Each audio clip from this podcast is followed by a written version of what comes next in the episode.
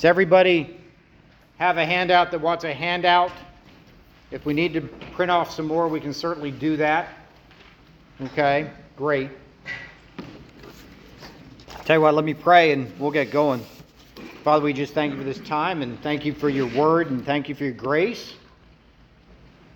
Thank you, Lord, that you're a God who's given us everything we need for godly living. Uh, Father, it's not a pipe dream, it's something you have offered to us and you something you have commanded for us and something you, you have equipped us to do. Lord, I just pray your blessing upon this time. I pray that these words would be yours and not mine. And I thank you for this time. Amen. Okay, well, thanks for having me to the annual smoke off, for allowing me to be part of the evening. I'm going to, I'm going to start with a few disclaimers. There are fewer topics in Scripture that point out so clearly our lack of qualifications to teach, as does the topic of purity. I am a sinner saved solely by the grace of God. Any and all progress that I have made in the area, area of purity and holiness is entirely a testament to Him, to His love, His mercy, and the indwelling power of the Holy Spirit. Understand that up front. What I'm going to share with you tonight is the product of 30 plus years of the Christian walk sometimes growing more than others, sometimes more obedient than others. I do not in any way stand in judgment over you. I am a pilgrim, just as are you, in a fallen body, in a fallen world. Also, what I'm going to say tonight, since we're a bunch of guys, is those things that generally can't be said in big church. I am going to be frank. I am going to be blunt. I am going to talk of things tonight that you probably would never have thought would be discussed within the church. I do not mean to offend, but I believe that these are topics that we men need to be very clear on. But sadly, rarely, if ever, do we have the opportunity to talk about them. With that being said, I want to start with our purpose. Our purpose. Why are we here tonight? What do we hope to accomplish? Maybe you're here for the barbecue, and that's a good reason. I'll give you that one. That's legit. Maybe you're here because you were dragged here. Maybe you're here because you want people to think highly of you. I would hope that you're here because you see the value of being here, that you are a believer in Jesus Christ, and that you understand the need for purity.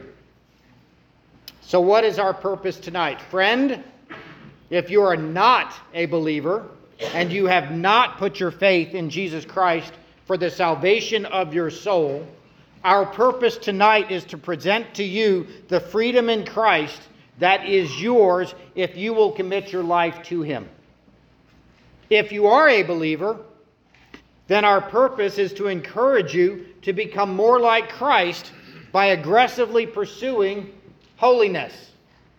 By aggressively pursuing holiness. With that being said, the problem we face, the problem we face, all right, so you want to be more like Christ, but the world doesn't seem to be helping us very much toward that goal, does it? We live in a pornographic age. You've all heard the marketing maxim sex sells. And that's a true statement. There is something that is hardwired within us that is attracted to and wants to look at a beautiful woman, isn't there?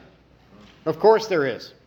And at one level, that's okay. Women are beautiful, and they should be attractive to us. But our heart is never satisfied with just an appreciation of her beauty. We always want to see more. And society is eager to oblige. You see that in fashions. The skirts get a little higher, the necklines get a little lower. Once this has gone on for a few decades, you start to run out of fabric, and pretty much they meet in the middle. You see it in social media. Those women with the greatest assets and the scantest outfits seem to garner the largest followings. You see it in the movies, in television, magazines, books. That which is called art today is often more an exploration of human depravity than anything else. It is the pornification of our culture. The invention of the internet has brought perversion right into the home. Pretty much any depravity you can imagine is now a few keystrokes away. The injection of AI, artificial intelligence, into the world of pornography will only serve to feed sordid lusts and fetishes that will deprave minds even further. There is now no societal check on evil. There was a time when we agreed on what was decent or appropriate. No longer. Now perversion is promoted and celebrated everywhere, starting in elementary school. Most young persons are exposed to pornography by age 13. 13. And obviously, there's got, you know, either side of that. Average age 13. If you don't agree with the modern agenda, you are the problem. You are the one who is portrayed as evil. This sin has unfortunately infected the church at alarming levels.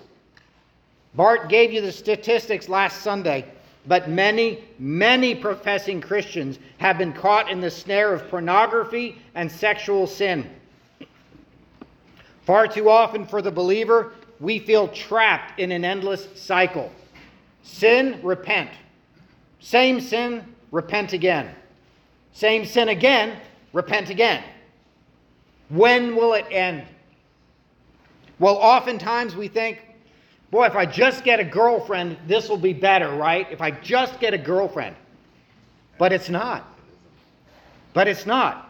And by the way, if you're a young man here, if you are ensnared by pornography, you should not be dating. Period. You need to get your life right before the Lord before you are entrusted with the heart of a young woman. End of, end of sentence. If you are ensnared by pornography as a young man, you should not be dating. Period. So maybe then, I think, maybe then, if I get married, it'll get better. But it doesn't. The sin is still there. I find that I'm using pornography just as much as I did before I got married. Then, of course, we resort to the rationalizations. First, we try to sell, tell ourselves that, well, pornography is a victimless crime, right? It's a victimless crime. Well, let's talk about that. 1.2 million kids, kids, will be sex trafficked this year. 1.2 million. Among those who are sex trafficked for pornography, the average age of them first being filmed 12.8 years. Average age. Pornography is a 12 to 14 billion dollar business in the United States alone, more than the NFL, the NBA, and MLB combined. Men who use pornography, this is the industry that you are financing and promoting. The victims are the women who are trafficked to feed your lust. The victims are your wife and your children. Second, second rationalization, we minimize self gratification. We tell ourselves, I'm just meeting my own needs. Christian, masturbation cannot be justified before God for several reasons. First, it is not possible to masturbate with or without the use of pornography. I don't care. It's not possible to masturbate without harboring lust in your heart. And that's Matthew 5:28. Second, the sexual process is the most intimate and definitive expression of who you are as a man, and it belongs to your wife. 1 Corinthians 7 4. Third, sex was never meant to be a solo, selfish act. It was always to be giving, selfless, and enjoyed as a married couple. Genesis 128, Proverbs 5:18 to 19. Third rationalization. So we think it's okay if we just retreat into fantasy. I'm not using porn, I'll just go with fantasy. Vicarious sex is not okay. Your wife is not your personal sex toy. If you are having her dress up or play parts for you, you are not truly with her. You are with the woman of your fantasies. Do not visualize other women while you are with your wife. She is your wife, and at the same time, she is also your sister in Christ. You are demeaning her, and at the same time, you're using her for your own gratification. And that's it. That's not being a loving husband. Fourth, we feel entitled. We feel entitled. This is me time. This is my private time. Scripture is clear on this. There are no secret sins. That which is secret sin on earth is open scandal in heaven. Psalm 90, verse 8. You have placed our iniquities before you, our secret sins in the light of your presence. It's open in heaven. Everybody's seeing it. Finally, our last rationalization we blame the wife. We blame the wife. My wife doesn't give me enough sex. My wife doesn't like the type of sex that I want. I'm not as physically attracted to her as I was. Now, gentlemen, before you ever get to the point in your relationship with your wife where you can rationalize your own sin and make it her fault, you must ask yourself Do I love my wife as Christ loved the church? Have you shown her your love with far more than a paycheck? Do you lay down your life for her? Do you sacrifice for her? Do you protect her? Do you lead her spiritually? When was the last time you prayed for your wife? When was the last time you prayed with your wife? When was the last time you read scripture with your wife?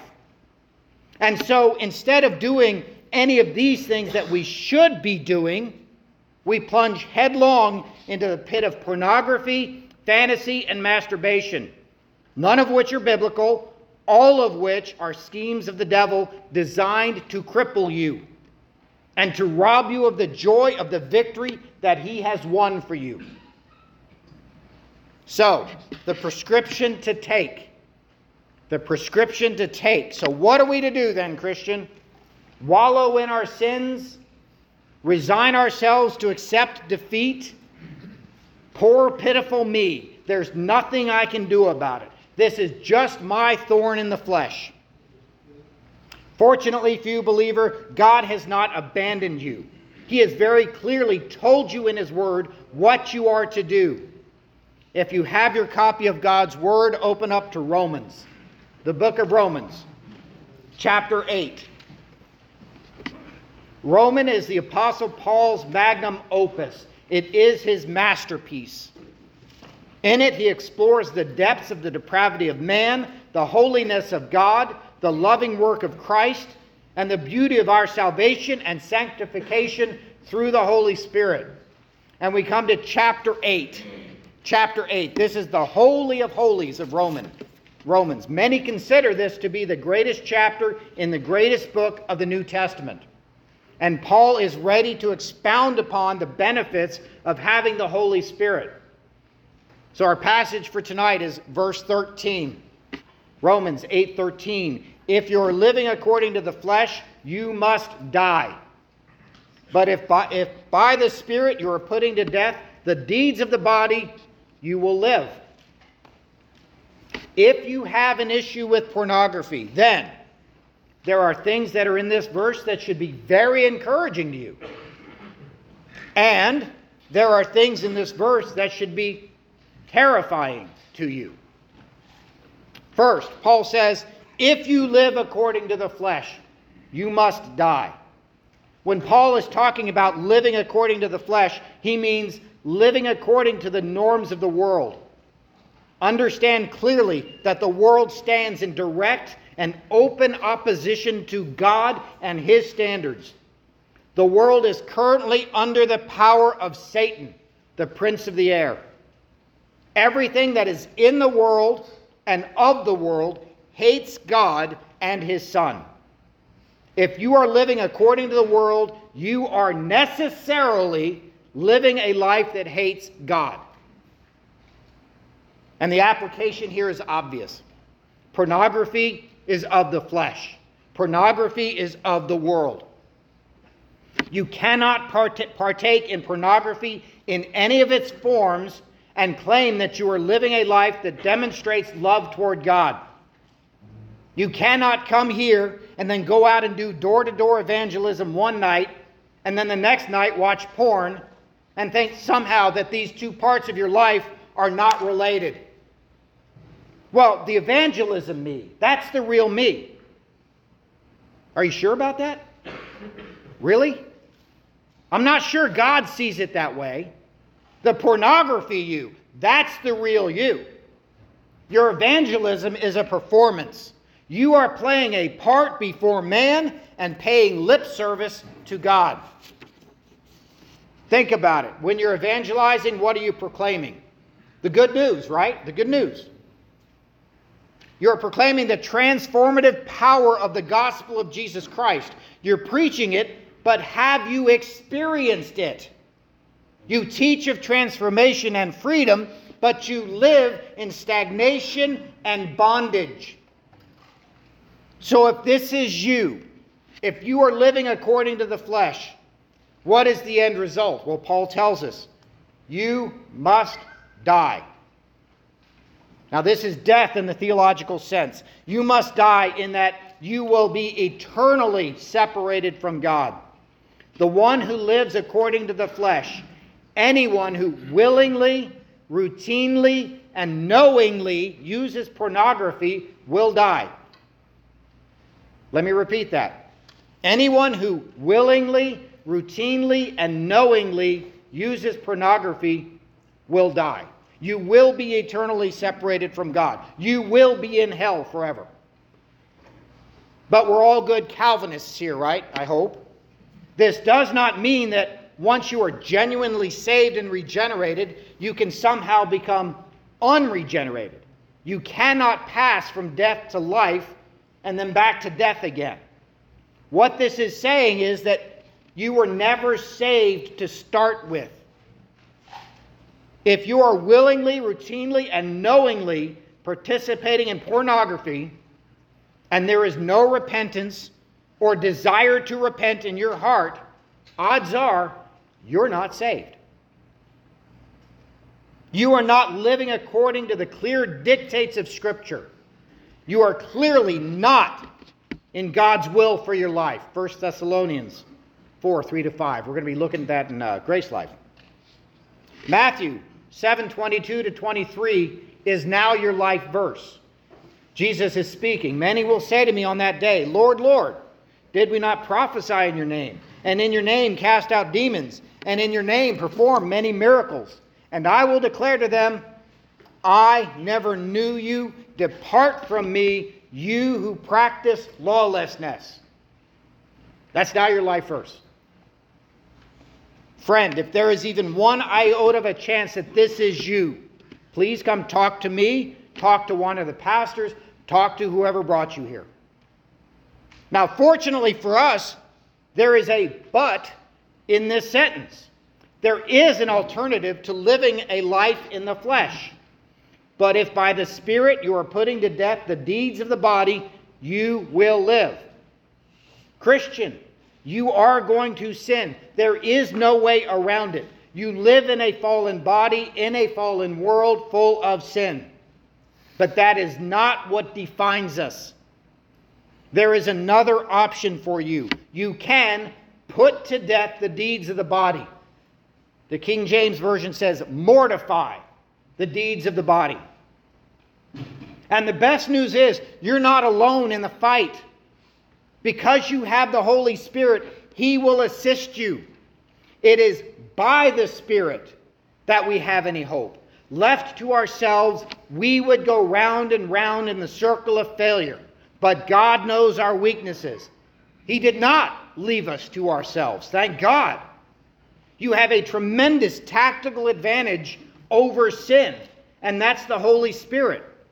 You are indwelt by the Holy Spirit who gives you the power to battle your sin. Christian, the way we fight this is to walk by the Spirit and to be led by the Spirit. As we expose our souls more and more to God through His Word, through biblical preaching, through other believers, and especially through prayer, a curious thing happens. We become more like Christ. His holiness inevitably, naturally begins to permeate our soul. Slowly, your desires become His desires. Your thoughts become His thoughts. Your actions become His actions. Christian, you need to understand this clearly. This is necessarily a part of your Christian experience, and you don't need anything else.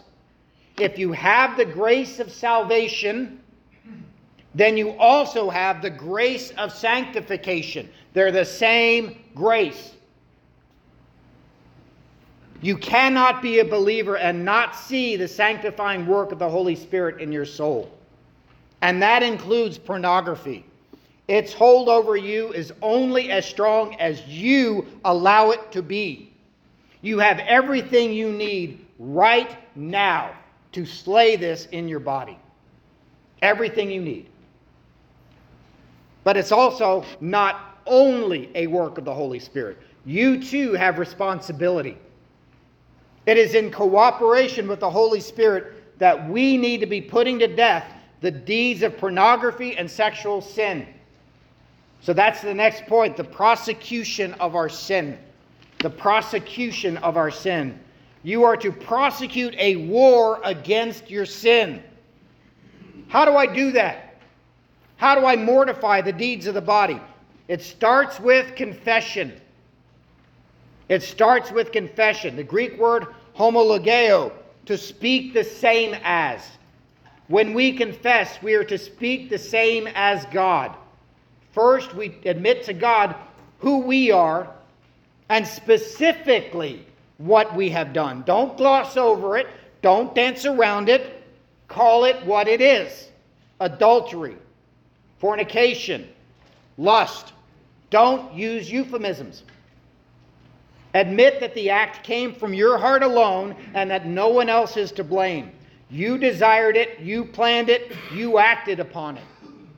Christian, it's not like you're going to share with God some earth shattering news that's going to rock his world. You speak the same as God precisely because he already knows. He knows who you are, he knows what you've done. It's on you to admit it. Second, you must confess to those who are impacted by your sin. Start with your wife. Again, don't minimize it. Confess what you have done.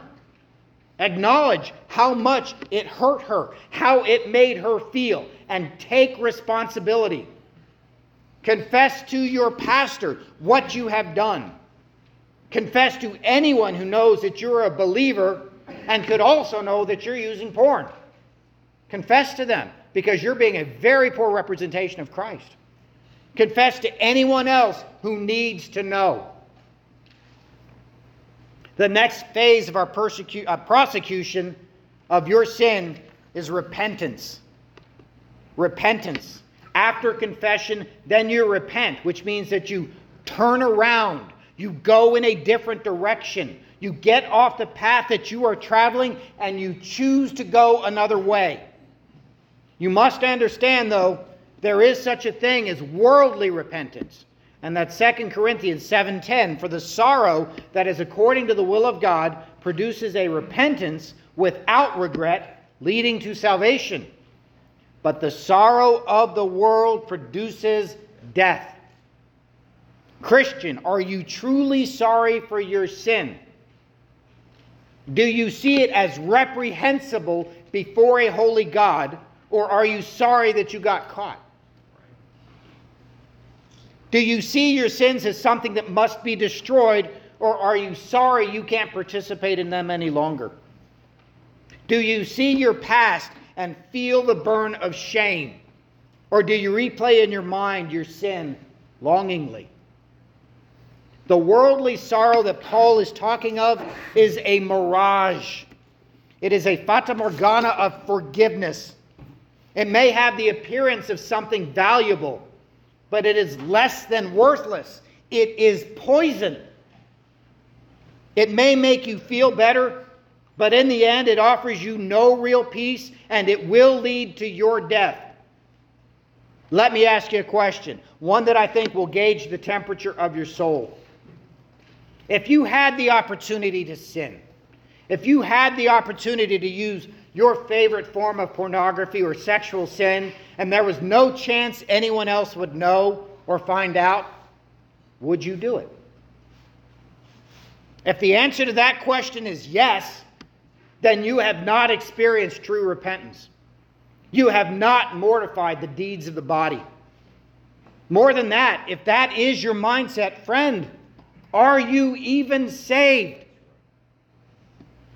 But if you are truly repentant and truly wanting to change, then Scripture tells us in Proverbs uh, 28 13, he who confesses and forsakes his transgressions will find compassion.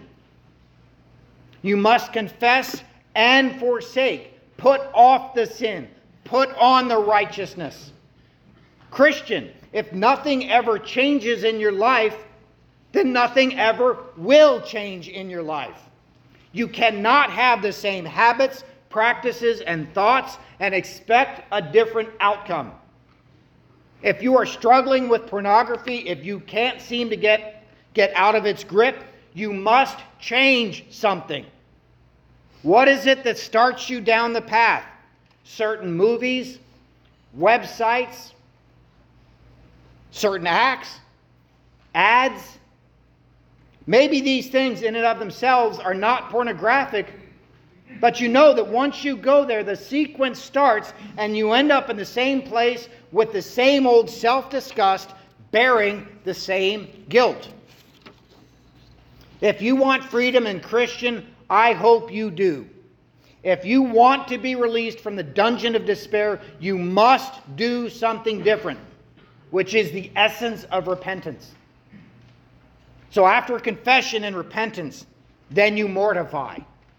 You mortify. This means you kill the sin. You kill the sin. First, take your sin to the cross. Take your sin to the cross. When you feel that familiar pull of the flesh, instead of turning it over in your mind, consider instead the costliness of your sin. Know that it was your sin that cost Jesus Christ his life and spilled his blood upon the ground. Your sin pierced his hands and his feet and his side. Think about that instead of your sin. Next, subject your sin to the Word of God. Subject your sin to the Word of God. When Satan starts whispering lies, shout back to him Scripture. This means you must take time to memorize Scripture. I have given you multiple verses about purity on the back of your handout. There are many, many more. These are just the ones I came up with. Next, know you are not alone. Know that you are not alone. Practice the presence of God, not in some mystical way, but simply acknowledging His immanence. He's right here, right now. He is right there with you as you are considering sin.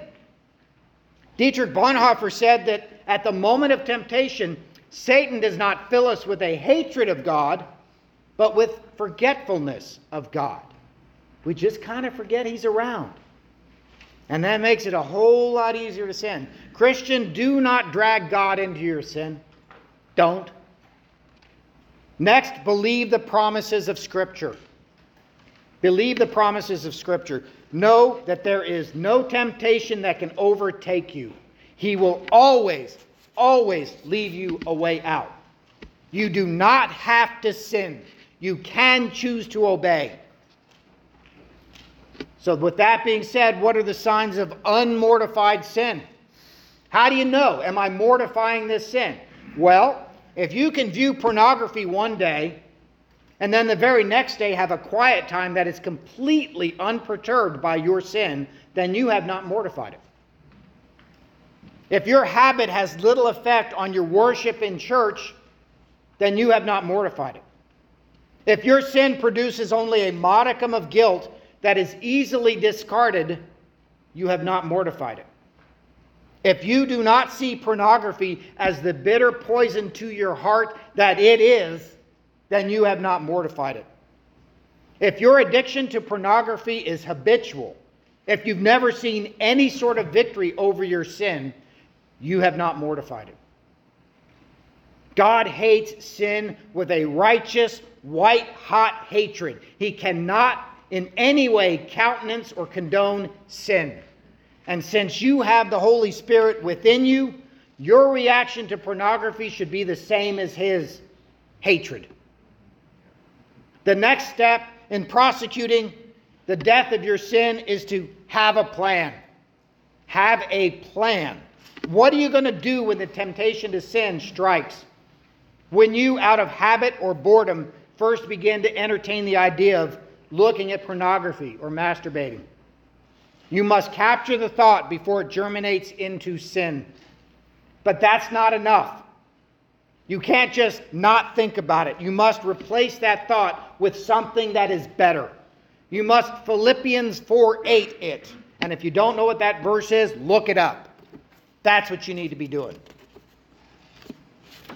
You need to have in your mind and at the ready scripture that you have committed to memory that you can use against the temptation. Make sure and fill the idle moments in your day with something godly. There are many, many ministries right here at GBC that would love to have your help. Finally, find a partner. Find a partner. Part of your plan for dealing with this sin is not dealing with this alone. Scripture clearly states that we are to function as a body. Confess to another believer who can then hold you accountable. You need to find a fellow believer of the same sex that you can really talk to or call when you are tempted. This is not your wife. Your wife is not your accountability partner for this sin. You understand that? Encourage each other, pray for each other, use filtering software, and have him be the recipient of your reports. I've given you several on the back of your handout. I know the first two, I don't know the others, but they are highly rated. Meet regularly, memorize scripture together, read books together. Again, I've given you books on the back of your handout. You don't have any excuses anymore. Get into the Hope Bible study that we have here at GBC. These are like minded men who seek purity. Now, the final step is our persistence. Our persistence. Christian, you must stay after your sin. There will never be a day when you can take rest from the fight. This is something that you are to do every day. It is your responsibility to put to death the be- deeds of the body. You must understand that your struggle with sin is a death match. It has often been said, perhaps because it's true, that either you are killing your sin or your sin is killing you. The fight against sin never ends. There is never a moment of respite. Your sin, with the full cooperation of your flesh, is always active, always seducing, always tempting. It is always pulling you away from God. Christian, you must every moment of every day carefully watch over your heart in order to ruthlessly root out any and all sin. You need to kill the first inkling of sin. Now, very quickly, maybe you're sitting here and you know you have a problem, but you just can't bring yourself to address it. There are several reasons for this barriers to addressing our sin. First is pride. Pride. Most of us would rather stick an ice pick in our ear than admit sin. We're worried as to what others will think of us if we admit that we're struggling with pornography. We like the respect that attending church brings us. We like that we are seen as a decent moral guy. Will all that come crashing down if I admit the struggle? What will everyone think of me? Second reason stubbornness. Stubbornness. If you have sinned against someone else, especially if you sinned against another due to sexual issues or pornography, then you are commanded by Christ to go and make it right with them before coming into the presence of God. Sit down with your wife tonight. I have sinned against you. Please forgive me. Next is foolishness. Foolishness. In our minds, it's easy to come up with all sorts of reasons that we are justified in our use of pornography. Reasons not to repent. Reasons not to confess to our spouse or a ministry leader. These are a trap. Christian, these are a trap. The next is fear. Fear. Why did Adam hide in the garden after the fall? Adam himself tells us in Genesis 3 it's because he was afraid. We hide our sin out of fear fear that we will be rejected, that they will be disappointed in us. And finally, and I think this one is probably the most common. The most common reason we don't confess our sin is because we love our sin. I think far too many Christians are crippled by sin because they love it and they won't give it up. They love their sin more than they love their Savior. They fear the light because they're at more, more at home in the dark. Christian, if any of this is you, we need to talk. Why? Because none of these excuses is worth your eternal soul. Gentlemen, it is time it is time to decide what kind of husband you want to be. It is time to decide what kind of a father you want to be. It is time to decide what kind of a man you want to be. The man you want to be in 10 years is the product of all the decisions you make starting right now and between now and then. Now, if you say to me, Doc, I want to be a man of God, I would say that's fantastic. But I would also tell you that it is impossible to be a man of God unless you mortify the deeds of the body, unless you kill your sin every day. Gentlemen, decide this day who you will serve. So, friend, I offer to you salvation and the release from the endless cycle of sin and despair that will only lead to your death. Christian, I offer to you hope. You have not lost. You are not defeated. I offer you victory. You have it right now. Through confession, repentance, and the power to fight for your holiness.